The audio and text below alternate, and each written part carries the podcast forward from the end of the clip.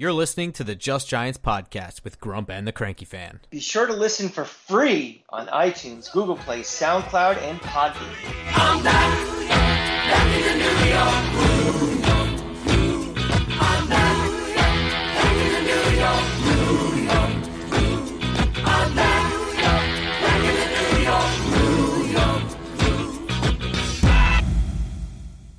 Welcome back to Just Giants with Grump and the Cranky Fan, the best damn podcast for the best damn football team. I am your host, the Football Grump. With me, as always, is Mike the Cranky Fan, and this is a very exciting moment right here. I mean, this is right before the final preseason game. Um, this is Friday morning. Tomorrow night, the Giants will face Aaron Rodgers and the Jets at home, I guess. Well, I don't actually don't know. Yeah, it's a home game. We are a home team. Yes. Yeah. Yes. Yeah, at home for the final preseason game. This is the last chance for a lot of guys to make an impression, to make a push for a roster spot. So we got a lot of stuff to go over. But first, breaking today, this is recorded Thursday night. This morning, Joe Schoen pulled a fast one, trading to the Cardinals a 2024 seventh round pick for 2020 eighth overall pick, Isaiah Simmons. Now, I remember that draft, and there were more than a few people making the case that the Giants should draft Isaiah Simmons at 4 mm-hmm. overall because the Giants hadn't drafted a linebacker since Carl Banks um, in the first round. Uh, he was this versatile player, a Swiss Army knife. He could play hybrid safety, linebacker, DB, blitzer you know, all these kinds of things. The Giants didn't take him. I personally didn't like that as a first round pick. I didn't see. What I didn't like about Isaiah Simmons as a first round pick was that I didn't see him be very good at anything. He was just kind of good at a lot of things, which, to be fair, was also my criticism of Jabril Peppers. Now, what that means and what that doesn't mean is that I don't like investing high things in something like that, but I absolutely value somebody like that just not that high.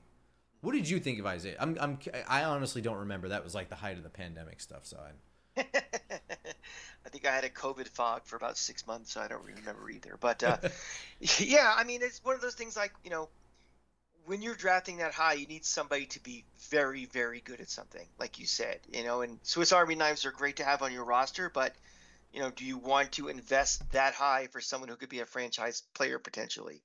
Um, you know, the, the nice thing about this trade also in addition to getting him which solves some problems is you know all we really we traded was a seventh round pick which was an extra pick. So now i believe in next year's draft we are back to our original seven picks. We are you know we we gained extra picks through trades and free agents and all that other stuff and now we're right back to where we started from. But we've picked up someone that you know looks like to be a very good piece in a wink martindale defense yeah, so, I, good I, job. I like the I like the criticism of this is that oh he's a bust.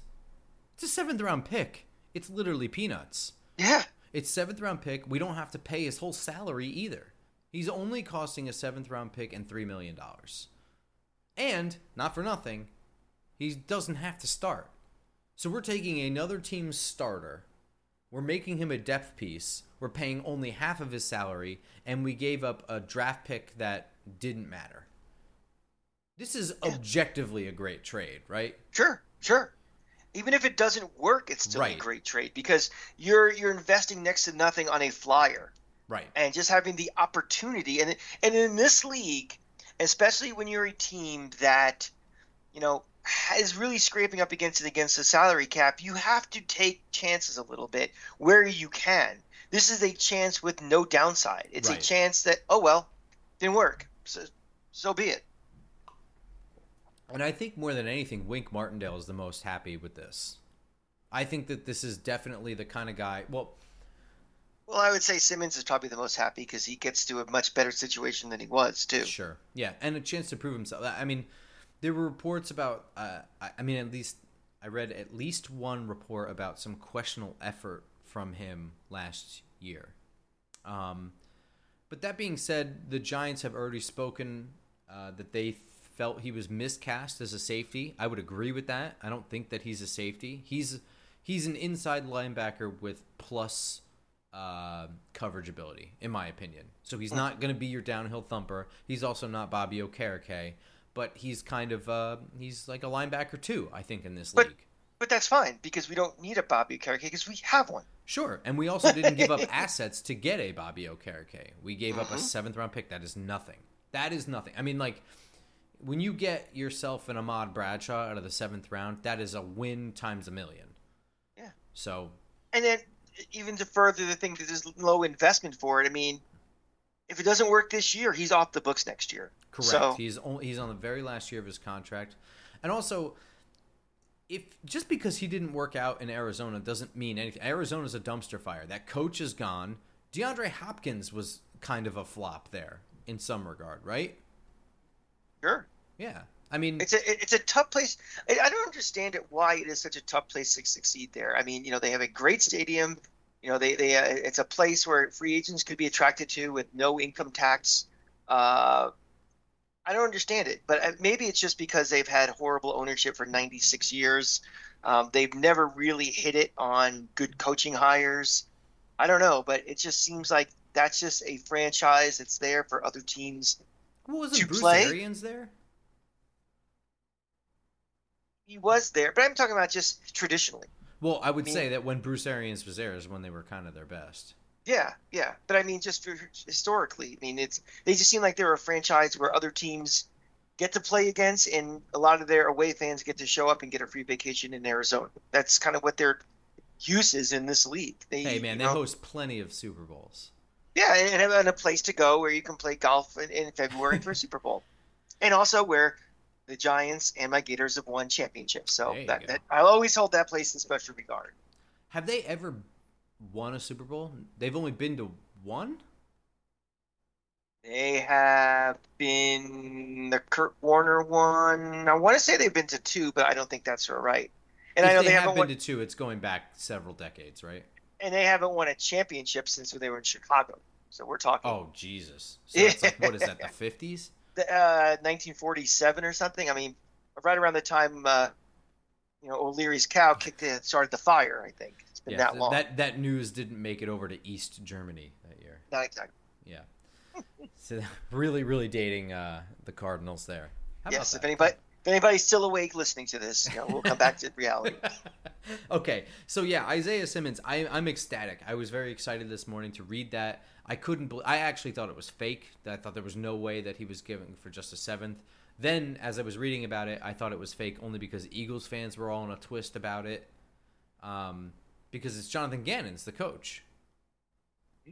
So, you know, I guess I guess there was no phone call placed with Howie.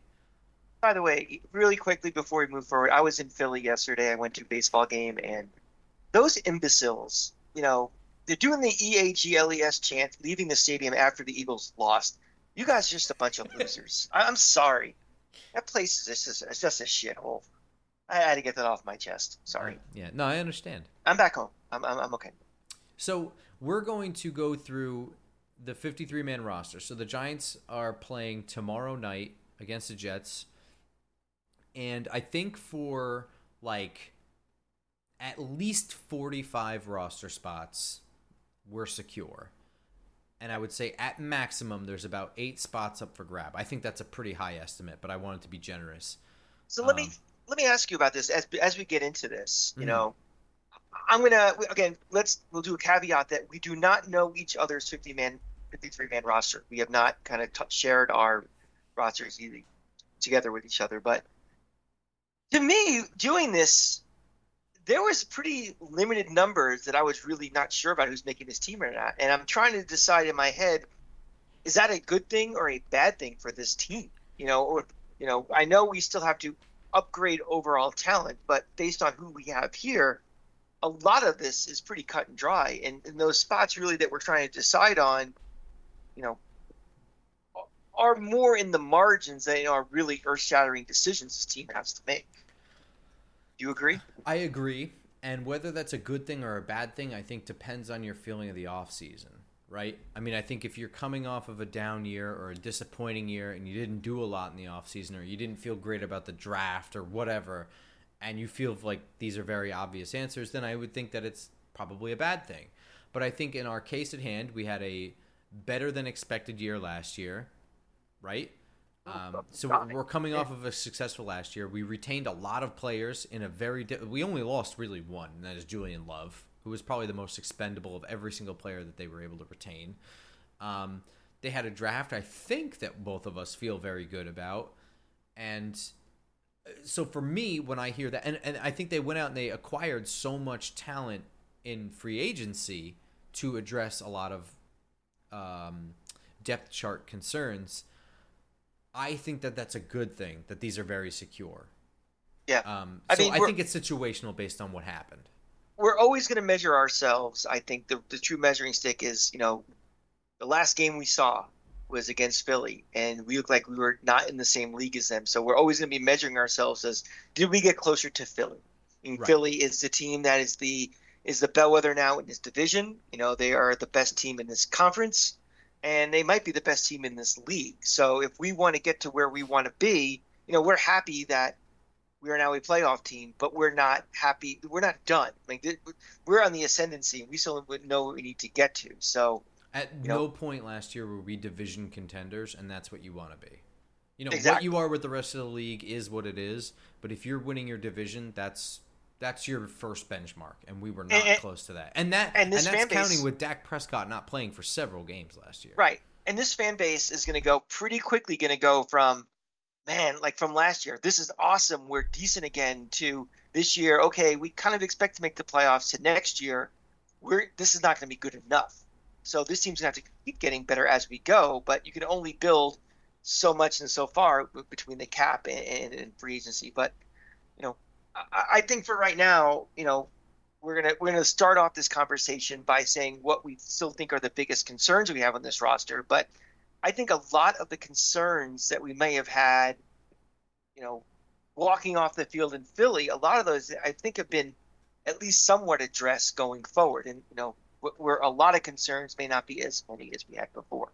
Yeah, I would say that my concerns are absolutely different than what they were at the end of last season. So if I had to Sure. pick two positions on this team that I'm not feeling so warm and fuzzy about, it would be one on offense and one on defense, which I think is probably the Same. best way to do. So Same. for offense, for me, I'm still not feeling 100% great about offensive line depth. Yep, that's what I have. Okay. I, yeah. I was a little more specific. I said uh, tackle depth. tackle depth. Yeah, concern. I would say so. So like the interior spots, I know they're rotating and and no one's truly won, you know, left and right guard positions or whatever. Whatever the case may be, I know they're they're practicing Mark Glowinski at left guard now and all this crazy shit. I understand all that, but I am comfortable with any of those guys having to show up because I've already seen what Mark Glowinski is and what he isn't, and we can be successful with him. I think Bredeson's a step up, and I think Ezeudu is, is an ascending player. I'm comfortable with that, and I'm more than comfortable with John Michael Schmitz. So that interior spot, while it's kind of a mess right now as to who the starters are, I feel comfortable in general. If anyone gets hurt, fine, we can make it work. The tackle spots, I don't feel comfortable about at all. You know, Andrew Thomas, I feel really great about. Evan Neal, I feel confident enough that he will do enough and he's still learning and getting better. You know what I mean? Like I think there's still ceiling there. But everything behind the two of them is just absolute mess. It's a mess. It's but the simple, you know, thing for me is if one guy gets hurt, Mm. what happens? And if one of these two tackles, Andrew Thomas gets hurt, if Evan Neal gets hurt, there's going to be a serious drop off from what we've seen in camp and, and, and the preseason games to this point, which really scares the hell out of me. And that's to me, that is the number one. You know, every team has kind of a basic offensive line as, starting five they can throw out there and be like, all right, passable. The bad teams have nothing behind them. Right. And you know, we are still, as much as we think we are on the road to becoming a serious playoff team and everything. The one thing we are still lagging behind is depth at offensive line, specifically the tackles. Until we get that addressed, you know, even to give you know a blow to one of these guys, like for a play or two if necessary, if they have to, we really can't afford that at this point. and that's that's a problem. Yeah, and I, I know uh, fans probably don't want to hear this, but the true answer for me is drafting. Uh, you know, you can go out and sign free agent guys and whatever, but those guys move around the league oftentimes. It, the guys that go for affordable contracts, they move around the league because they just can't stick anywhere. And, you know, while they may be, oh, yeah, that's good depth, you know, depth for one game and depth for six games are totally different things. So yeah. the best case scenario is to have a guy at tackle who you feel like could be a big could be fighting for a roster spot, uh, not a roster spot, a starter spot in two years, is good to have as your depth because he's going to try harder. He's trying to get better. Um, and you want that for your depth. Like, it, ideally for me, when I'm thinking about swing tackle or backup tackles, I want one ascending player that you, that the regime in charge has drafted and likes, and a veteran that knows what he's doing and can hop in there at a moment's notice. And those well, are the two depth guys that you ideally want at tackle. Well, also you're trying to think about the overall big picture. You know, salary cap constraints and roster construction oh, sure. too. Yeah, yeah. That much cheaper. it's not. You can't just go to Walmart and pick up a tackle for, for 99 cents. Anyone's going to be worth half a shit is going to be expensive. So. Yeah. The best way to get those guys are, you know, young and cheap, and the only way to get those young and cheap are through the draft. The other position that I'm pretty concerned about after having done this this um, exercise here is the edge rush position. Okay, good. We have different ones. Good. Okay, good. So, uh, you know, Thibodeaux is an ascending player. I think he's going to take a small step forward. You know, he also was hurt at the beginning of the year last year. That doesn't help his development. But I don't think that he's going to be a Von Miller type. I know he was drafted fifth and whatever, um, but I don't think he's ever going to be a Von Miller guy who's going to be putting double digit sacks up every single year. So that's for starters. And Azeez Ojulari hasn't been healthy. And that's our starters. Behind that, you have Jihad Ward, who I think is a very good depth piece to have. He's very good against the run as well, but he's not amazing. And Tomon Fox, you know what I mean?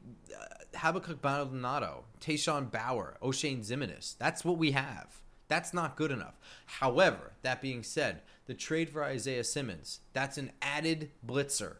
So I feel a little bit more comfortable about it because I've st- said this I probably on the last episode, but very recently on the show. Wink's defense does not rely on the edge rushers to be the ones getting consistent pressure. They have to do their job and they have to do it right, which sometimes means setting an edge, sometimes it means just occupying a blocker. Every single thing is very scheme specific. So another blitzer means more pressures, which is essentially the same thing as an edge rusher.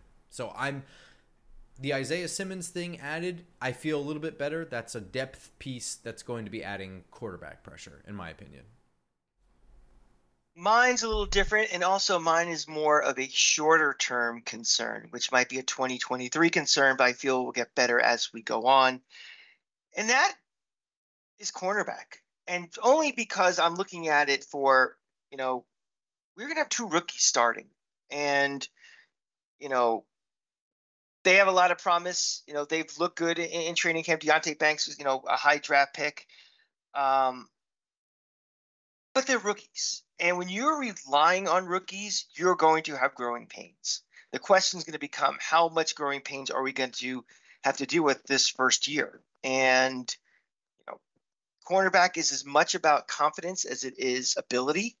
And if these guys have a, you know, the first game they're playing, they're playing Dallas right out of the box. You're going to face some big time receivers. And if they get torched early or just they get worked or used early, it could make it a little rough in the beginning part of this year. So, again, I think it's something we may look back on this in 2025 and be like, you know, we could have a, you know, maybe we have a, you know, a, a, pro bowler at one side and a very solid guy on the other side. And we are like, remember when we were, I was concerned back in 2023, but we're not at 2025 yet. We are at 2023. And I, I just think that, you know, having to live through two rookies starting and having a lot of snaps back there might get a little rough. And I just, I beg of Giant fans, have a little patience if it is a little rough early. I have I have a lot of confidence that these guys will be fine going forward. Um, you know, it's not a long term concern. I'm not talking about using my first 12 draft picks in the next two years to draft cornerbacks to make up for this. I just think for right now, it is it's a concern of mine. Yeah, I think that's I think that's valid. Sorry, I just sneezed. Um, I think that's I think that's valid, and and just as you said it, like specifically for 2023, specifically because they're rookies, they clearly address the position. I think they also, I think they're. I'm pretty sure you'd agree with me. I think they're happier with what they've already got out of Trey Hawkins than what they expected, right? Oh, absolutely. I mean, it. I, I mean, I don't think there was any discussion about Adoree Jackson being in the slot before you know Yeah. we were getting ready for training camp, right? No, no, no, no, no. That wasn't even a. That wouldn't have Exactly. been a joke. That wouldn't have been Exactly. funny if somebody said that. Sure, sure. All right, so we're gonna dive into our 53 man rosters. Um, the graphics on the screen are screenshots of what I wrote. Um, they're not Cranky Fans. I don't even know what Cranky Fans 53 man roster is. I Um, have it on sheets of paper because I am old school. I am fifty. You are, so- yeah, you are Dave Gettleman. Uh, Um, but we're gonna go George through Young. this. we're gonna go through it position by position, and uh, we'll just have like a quick talk on each one. But like we said, I I, I think this is gonna be pretty straightforward for us. Agreed. Yeah. All right, so let's start with the offense. Quarterback, I have only two people making the team Daniel Jones, Tyrod Taylor. I have Tommy DeVito joining the practice squad. And I think that is where they want him. Same. Um, any concern? I mean, practice squad. You have to kind of expose him to the league before he goes to practice squad, correct? No. Well, okay, then never mind. Then Tommy You mean, DeVito you to mean the- like rules wise in terms of eligibility? Uh, yeah. Like, No. Tom, is there is there a chance of losing DeVito to somebody wanting him before he gets assigned to the practice squad? Oh, yeah, like like as in clear waivers? Yeah. Yes, but I'm not 100% on who. I think he is susceptible to waivers. Um, Okay, so- it has something to do with how many years you've accrued, I think. Okay, so for argument's sake, are you concerned that we may lose him to another team? I Based on what you've seen. possible, but I'm not concerned about it. Okay. Does that make sense? Yes. Like if it happens, that stinks because I do think that there's development that's available there, but it's not something that can't be found next year, the year after, etc. We're, we're talking we're talking about a third string quarterback who's a long term project. So I, I agree with you completely. Okay, that was easy. Yeah. Um, this one's going to be a little bit longer. Okay. Uh, so running back, I have three. Okay. Um, this one, so for those of you who can see on YouTube, I have an asterisk next to somebody who can make a name for themselves in this final preseason game and earn a spot. They can earn their way to that 53 with a really good showing. I have Barkley, Breida, and Eric Gray as the running backs making this team. The guys I don't have making it are Jashaun Corbin, Gary Brightwell, and James Robinson. Um, but I do think that Corbin can make this team. I think he's had a good camp. I think he had two good preseason games. And quite frankly, I think he outperformed Eric Gray. Eric Gray, I can't see this regime giving up on him. They basically handed him return jobs, even though he hasn't done anything in the return game or special teams at all, as far as we've seen. Um, but I just, it's a fifth round pick, and I don't think that they're going to just let it go. I have I have the four of them making it. I have Corbin making the team. Um, one of the toughest decisions I had to make was, and if you listen to the show, this last episode we had, I had a tough time keeping Gray on the roster. I, I did was too, go- man. I did too. I was going with three, and I was thinking, and you know, you didn't bring it up, but I did. I brought up last time that his pass blocking has to significantly improve. I would say And- even his running ability hasn't. He hasn't. He has shown nothing to me. He has shown zero ability to catch the ball, to run the ball, to return the ball, to block. He has shown very, very little to me in this amount of time. Yeah. To me, the only reason he is still on the roster, honestly, is because they drafted him right now, and mm. this regime drafted him. I think if he was a second year guy who Gettleman drafted the year before, he'd be gone. Yeah, I agree. I think I, I think if he was a just a free agent pickup in the off season or whatever, just trying to make the roster, he'd be gone. I think that's where when he's your guy, you get a little bit of the benefit of the doubt. But um, I had him on here, you know, using our old pencils and pens. I have him in the lightest of pencil, but I, I do have him on here for now. So I'm gonna. I'm, I, I've mentioned this before. I think I mentioned it in the last episode. Uh, my disagreements with this regime's view of running backs, and that's a little bit unfair.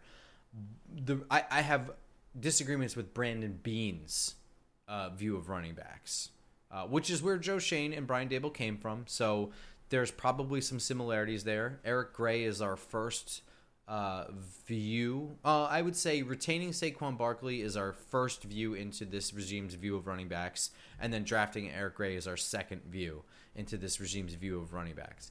Um, I know that this fan base had a five year meltdown over taking a running back second overall, right?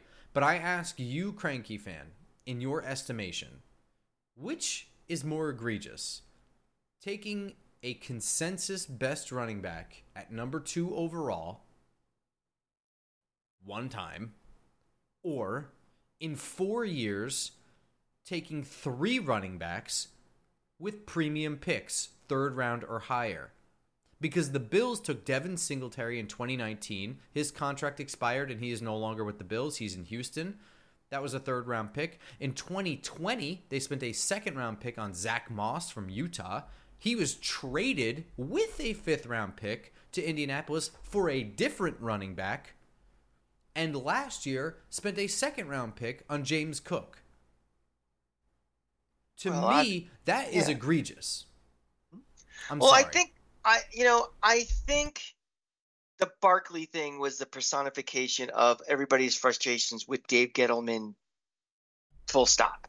I think if that wasn't, I would say like 85% of it. yeah, I think if it wasn't Gettleman who was the guy who made the pick, I think it would have been like, you know, you know, oh, okay, well, a little strange, but you know, goddamn, Barkley is a talent. He's a generational potential running back. You can do so many things. We're good with it. I just think that, you know, there was a, a segment of this fan base from the day he was signed as a general manager were nervous, to be polite, and were unsatisfied with what he did. You know, to the point that by the time they drafted him, it was like, okay, what are we doing here? Why, why are we? And I said this several times on this show. Why are we still acting like a 20th century team in the 21st century? So I think, you know, that outrage was a little bit more of the circumstances around it as much as the pick. But yeah, I mean, to, to answer your question, you know, as much as we both said that, you know, the, the, the- running back is, you know, overvalued now in this league and stuff, that's, you know, annually going in and taking uh, premium spots on a running back. And these guys haven't even stick on the roster. They were moved on for other things. It's why you're rearranging deck chairs for, for a position like that. It makes no sense.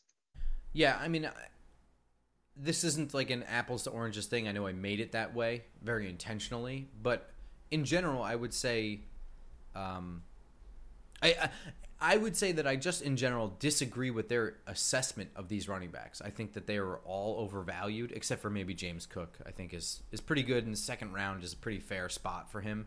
Um, but Zach Moss in the second round is terrible. That's terrible.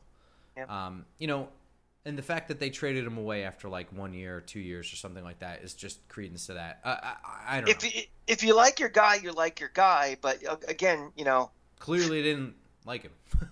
Yeah, if you like your guy, but you know there is a cost component to all of this, especially in a salary cap league, especially in you know you only have certain amount of, of draft picks. So yeah, it's something we're gonna have to monitor. You know, keep going as years go on throughout this regime. Yeah, and I think it's unfair that I'm sticking all of these things to Joe Schoen. He's not Brandon Beane, even if he had his tutelage. He is not him. He is not his decisions. Um, but it's something I was planning on keeping an eye on. Was his evaluation of running backs? We didn't really take one last year, uh, and but, but we did this year. So it was somebody I did not do work on when I did post draft analysis of him. I was like, okay, I can see some stuff here. And the fifth round is not a premium pick, so it's okay if it fails. It's okay. Hey, and also he's not played one snap in a regular season Correct. NFL game yet. Too. This Let's is very early judgment. the most important thing we're going to judge a guy on is how do you play, you know, under the lights in a real live scenario. But it does it is important that an undrafted free agent from the year before is, in my opinion, higher on the depth chart.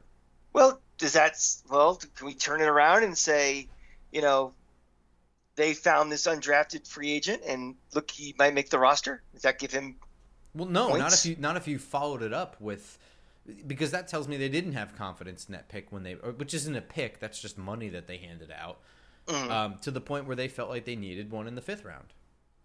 yeah, or also to build competition too. Yeah, or that too. I mean, I, I think Bright- it, I think Bright- it's zero points overall. Brightwell was a Gettleman pick, right? Brightwell wasn't Correct. a. Uh, yeah, that was okay. I would say um, probably a Joe Judge pick than anything, but um, anyway, that's our running back. So you had four. I had Yes. three with the chance of Corbin making the roster. So we're pretty close here. Tight ends, I have only 3 Mhm. but again, you'll notice some asterisks here. I have Waller, Bellinger, and I have Cager. That seems to be the guy that this regime likes. Um, you know, Tommy Sweeney is somebody I think probably rounds out the roster a little bit better. I think it offers us more stuff. But I Well, also think that he's probably clear to make the practice squad. He also just had a medical episode, hoping Yeah, that we- he's okay because that's pretty scary. That was like not football related. He just sort of collapsed on the field. Yeah. Um, and I also think that Chris Myarick is somebody who has stuck around for a reason. Whatever he's asked to do, he does well enough. He's has scored more than one touchdown for this team. Um, but I think both of those guys are practice squad candidates that could earn that 53rd spot on the roster potentially. And I don't think Ryan Jones has a shot. I have the same three as you. Okay. I think remember, is- remember, we did not compare notes before we did this. No, no. This is probably where it gets interesting as wide receiver, and I'm sure that this is um, where a lot of people have debate on how many, which ones. I think Wan'Dale Robinson starts the year on the PUP list. He's still there. There's no reason to rush him back. He's a young guy that this regime bought in on. They picked him. Um, there's no reason to push him, especially when you have all the slot receivers that they got for very cheap. So I have seven guys. I have Darius Okay. Slayton, Isaiah Hodgins, Jalin Hyatt, Parris Campbell, Sterling Shepard, Cole Beasley, and the last guy that I added was Bryce Ford Wheaton. And that's because this week, every single beat writer that works for the Giants was like, oh, they love his special team stuff. They love it. They love his special team. All of a sudden, that was like a huge talking point. Tells me that there is some known but not known, but this is definitely going to happen kind of information going around. I Um, had se- I had seven, but I had Wan'Dale actually making the roster at the active roster. I something just sticks in my mind from a couple weeks ago when they said he was very close. He, uh, yeah, I read the same. And, and and to me, you don't say something like he's very close and then just park him, unless something happened. And I don't, I didn't hear anything about something happening. There's been no spies who said anything. So to me, I think they're just being extra cautious with him from that period. They said, I think if they could go back in time, they probably would, you know, take that little word bubble out of the air and wish they didn't say that. But I think they tipped their hand a little bit, and I think he's going to be ready for opening day. I think just somehow that just stuck with me, resonated with me. So I actually have him as the seventh wide receiver. But if he is on PUP, I have um, I have Bryce Wheaton also as my seventh one. Although I did, you know, there's always one pick, one rosters thing every year, and there's a cut where you're pretty surprised about. That's true. And I thought about it for a hot minute that Sterling Shepard would be that one. I mean, that's fair. You would not be the first person to say that to me. Yeah. So I don't uh, have an asterisk next to Wan'Dale Robinson only because I don't think he can improve himself with a showing on Saturday because he will not be playing. That's um, but I but I did put one on Jamison Crowder on the off chance that Wan'Dale is going to stay. um, Not off chance. I, I agree. There is a chance that he is taken off the PUP list, and in that case, I would say Cole Beasley from my list gets removed, not Bryce Ford Wheaton, because I don't think you need Parris Campbell, Sterling Shepard, Cole Beasley, and Wan'Dale Robinson all kind of sort of occupying the same spot. But Yeah, but that's I not was- to say that they won't call Cole Beasley back midway through the season. Yeah, see, that's what I was going to say. Was I think even if he is back, I th- I have Beasley on the roster. To me, it's it's insurance. Right. You know, you know he did he do enough in camp and in these preseason games where if we release him, somebody picks him up. Does some Maybe, dirtbag? I don't does some so. dirtbag from our division pick him up just so they can learn a little bit about our offense? Maybe I don't know. That's conspiracy cranky talking, but um, I, I I would think if he's on the roster, um, I think he stays. Also, is just a little bit of insurance. Yeah, so I, I do think that their early on off season acquisition of a bunch of different slot receivers, um, I I think that that's planning ahead. You know, Sterling Shepard doesn't make it throughout the year, or he has to go down for six games or something like that, or Wan'Dale Robinson isn't ready at the start of camp, or whatever. They have a plethora of people who have already learned the the verbiage. They understand the basics of the offense. They have some continuity with Daniel Jones. Um, so I think that's why, like the Cole Beasleys of the world, someone from that group is not going to make the 53, whether it's Wan'Dale, Shepard, Beasley, etc., or Jamison Crowder. Someone's not making it, but they will be on speed dial week seven or something. Sterling Shepard goes down for a couple games or whatever. So I, I do think that that was a calculated thing to get as many bodies in there that they're happy with, pick from the ones that they're happiest with, and stay familiar with the guys that they're less happy with. Um, Seems fair. and I, I the way I have it penciled out is that Jamison Crowder could overtake Beasley, and that's partially because Beasley's leg is kind of fucked up right now. So if he's if he's not good, maybe Jamison Crowder with a really good showing against the Jets this Saturday can overtake him, and they'll call Beasley back. I think that's unlikely for right now. That's why I have him flip flopped. Fair. Um, offensive line. This is going to be another one that I think might be a little bit debatable. I have ten. How many? Me too. Okay. Same. Thomas, Ezeudu, Bredeson, Schmitz, Glowinski, Neal, and then I have Tyree Phillips, Matt Peart, Marcus McKethan, and Shane Lemieux. In that order. Uh, do those last five again for me, please. Um, the last five were Evan Neal, Tyree Phillips, Matt Peart, Marcus McKethan, and Shane Lemieux. I do not have Matt Peart making this team. It was close for me. Yes. So Yeah, the, I I have- have three guys asterisked, and that's uh, Harlow, Julian Uh-huh. Davenport, and Corey Cunningham. Those guys I don't have making the roster, but I am not confident in Shane Lemieux. I'm not confident in Matt Peart. Eh, Those guys could all shuffle. I have no idea.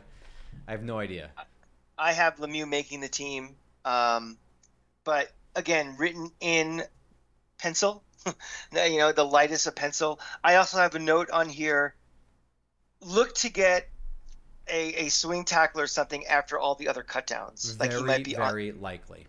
Yes. Um, just because we have these 10 does not mean these are the 10 who will be necessarily playing, you know, that's first Sunday night game against Dallas. I, I definitely think, you know, we may go dumpster diving or not even dumpster diving. I mean, there might be some legitimate guys that are out there because of salary cap issues or just, you know, they just make decisions that, uh, you know, could possibly benefit us as much as it benefits the team that are cutting them. So I really think we're going to find a, a, a backup tackle a, a swing guy, you know, will will be on this roster that we do not know who that person is right now. I agree with you. Um, I'm not happy with the three guys I have asterisked. Yes. And we've already talked at length with our concerns with the, the offensive line. So we'll flip right over to defense. hmm Defensive line, I've got five. Same. Okay, I have Dexter Lawrence, Leonard Williams, Nacho, um, uh, Ashawn Robinson, and Jordon Riley. Same. Okay. I have Ryder Anderson and DJ Davidson as practice squad guys who could force their way to be a sixth guy. Basically, because Ryder Anderson is not like any of the guys that we mentioned. He's a lot slimmer, he's quicker. Um, And DJ Davidson's a draft pick from last year. He was impressing at the end of last year, right before he tore his ACL or whatever his knee injury was. So I think both of those guys could make a push to make the 53rd guy and be the sixth defensive lineman, but I don't have them making it right now. It's fair. Okay. Edge guys, I've only got four. Same? okay. I have I have five. oh, okay. I have Kayvon Thibodeaux, Azeez Ojulari, Jihad Ward, and Tomon Fox. I have Baldonado and Bower making the practice squad, and I have Ximines the fuck out of here. I have Ximines hanging around for some reason, It- and I don't know why I do. I just have a feeling he's just gonna. He's one of those guys like, like you think like a, a Matt Peart. He's gonna get one more shot. I get it.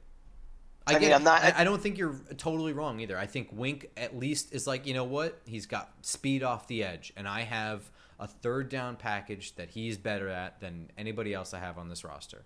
I built this 53 man roster trying to think how the coaches think, not So necessarily not what I would do with the co- what I think is going to happen. Um, linebacker, I've got six. Two of them are really special teams players, though. Okay. So I have Bobby Okereke, Micah mm-hmm. McFadden, Isaiah Simmons, Darrian Beavers, and then Carter Coughlin and Cameron Brown. Um, Dyontae Johnson might make the practice squad. Nothing for Ray Wilborn. What do you think? I had for inside linebacker, I had four. I had Okereke, Simmons, McFadden, and Beavers. Okay. So you don't think Coughlin or Brown make the team? I do not. Okay, so I'll make my case here. Okay. Um, I I hinted at this on what was it Friday last week we played. I was on Talking Giants with Bobby. Cam Brown is literally just a special teams player, and I know that the Giants love him on special teams. I've seen some flashes, but I don't see a Slater type special teams player that is just an ace. I see an athletic freak that is fucking lost on defense. He can't play linebacker. On the flip side, Carter Coughlin does not look useless on defense. He really doesn't. He looks like a third stringer, but at least he plays linebacker and he understands it, and he is a good special teams player. So if I'm the one making this roster, Cam Brown is the fuck out of here. I, I don't see a point. I don't think he's that good on special teams that you need him. I, I just he is completely useless outside of that. If we had to play Carter Coughlin, I would at least know that he understands where to be. He may not be athletic enough or fast enough, but he'll be in the right spot. Cam Brown is lost, dude. He has no clue where to be. But I know where he's not on my sheet of paper. There you go. Um, outside corners. I have four. I mean, this is kind of weird. I, I I don't know how you broke up your secondary stuff, but strictly for outside corners, I had four. It's Deonte Banks, Adoree Jackson, Cor'Dale Flott, and Tre Hawkins. Um, yep, I have those four. Okay, yeah. Darren Evans looked bad. Zyon Gilbert didn't look too good in preseason either. Those guys might make the practice squad. They've been around here for a while. They clearly have traits. Zyon Gilbert's like six three. Um, I also think that Alex Cook was pretty impressive. He might make the practice squad. Gemon Green is kind of useless, and Oruwariye is gone, right? Yes. Um, and then DBs slash safeties, I've got six. So this is kind of our slot guys and our safeties. Okay. So I have Xavier McKinney, Jason Pinnock, mm-hmm. Dane Belton, yep. Gervarrius Owens, yep. Nick McCloud, and Darnay yep. Holmes. I just barely have making it. Me too. Same same six. I, I had Holmes listed on my quarterbacks, but I do have a note about quarterback. I have a veteran depth guy will be added from cutdown day. It's my second on the on the defensive side. Yeah, and I kept going back and forth between Darnay Holmes and Bobby McCain. I, I I've seen nothing from Bobby McCain that's like, yeah, he should make this roster. Yeah, that's but he is a veteran. He knows where to be on the field, which as a safety is super duper important. Um, he just he shows nothing to me, and I think right now Dar- Darnay Holmes offers a slot thing that they don't have. I do have Aaron Robinson continuing on the PUP list. I'm I'm sticking by that for one last year. I do think that he is the best slot corner on this roster. He just last year Giants fans only remember him playing on the outside and looking shitty, but that's not where he belongs. I my philosophy with the exception of, of Matt Peart was if you're the incumbent on the roster, you're going to get a little bit of the benefit of the doubt because I think what they're trying to do is get some consistency with this defense with guys who really know this defense. They want to build a real solid base of guys who know what Wink wants to do.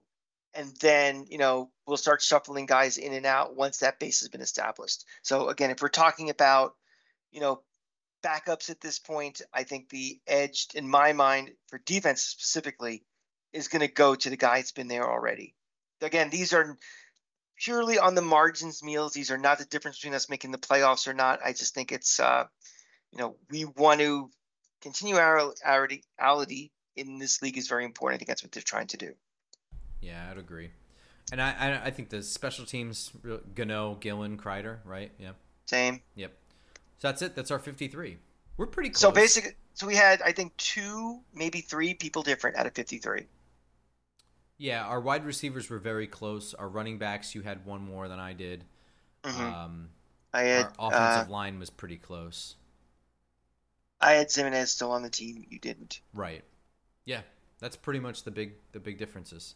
Yeah, I mean, it's really, you know, again, this wasn't a camp going in. There'd be lots of battles for starting positions or anything. Um, you know, we, we were really talking about, you know, who's going to be the you know the tenth lineman or who's going to be the fifth cornerback. And again, I don't know if that means everything is all you know gravy or you know is everybody equally you know eh not good enough to be in this league to be you know real contenders. But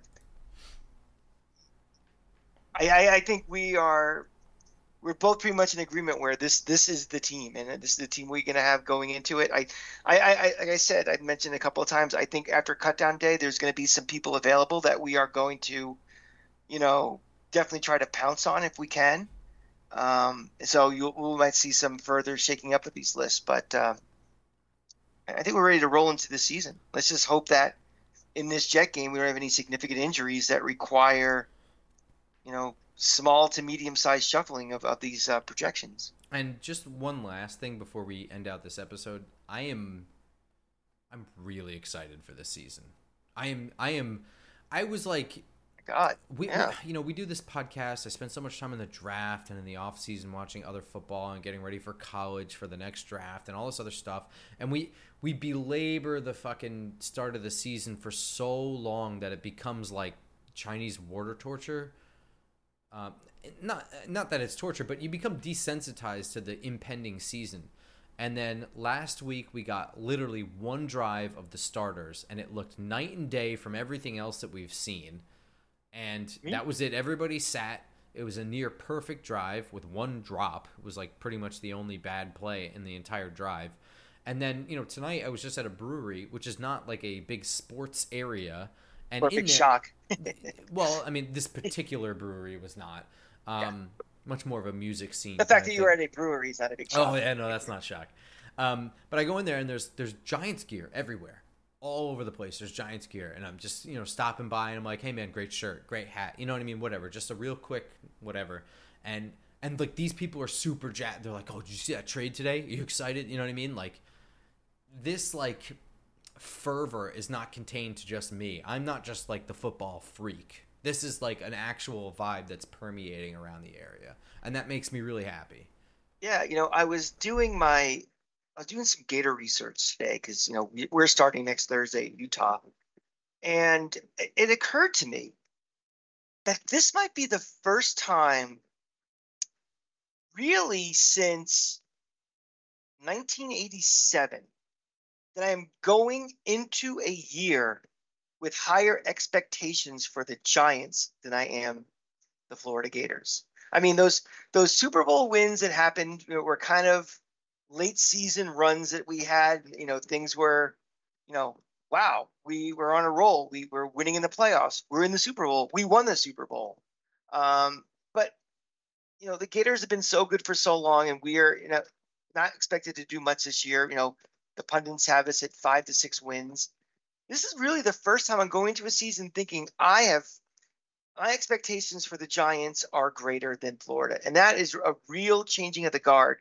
And um, you know, again, I'm not expecting the Giants to be Super Bowl champs, but my expectations now are that this team, sh- you know, I think can make the playoffs. I think should make the playoffs, and that sheet, that C shift is mind-boggling to me. And uh, you know, on one hand, it makes me worried about the state of my program in Florida in, in the short term, but more importantly for this show and for you people, you know, that are listening to this, that should be some very hopeful stuff when I'm excited about our prospects when we really haven't had going into a season excitement expectation like we do this year in a long long time long time. I I think I was probably more excited than you for the 2011 season because I still felt like the 2010 one we got ripped.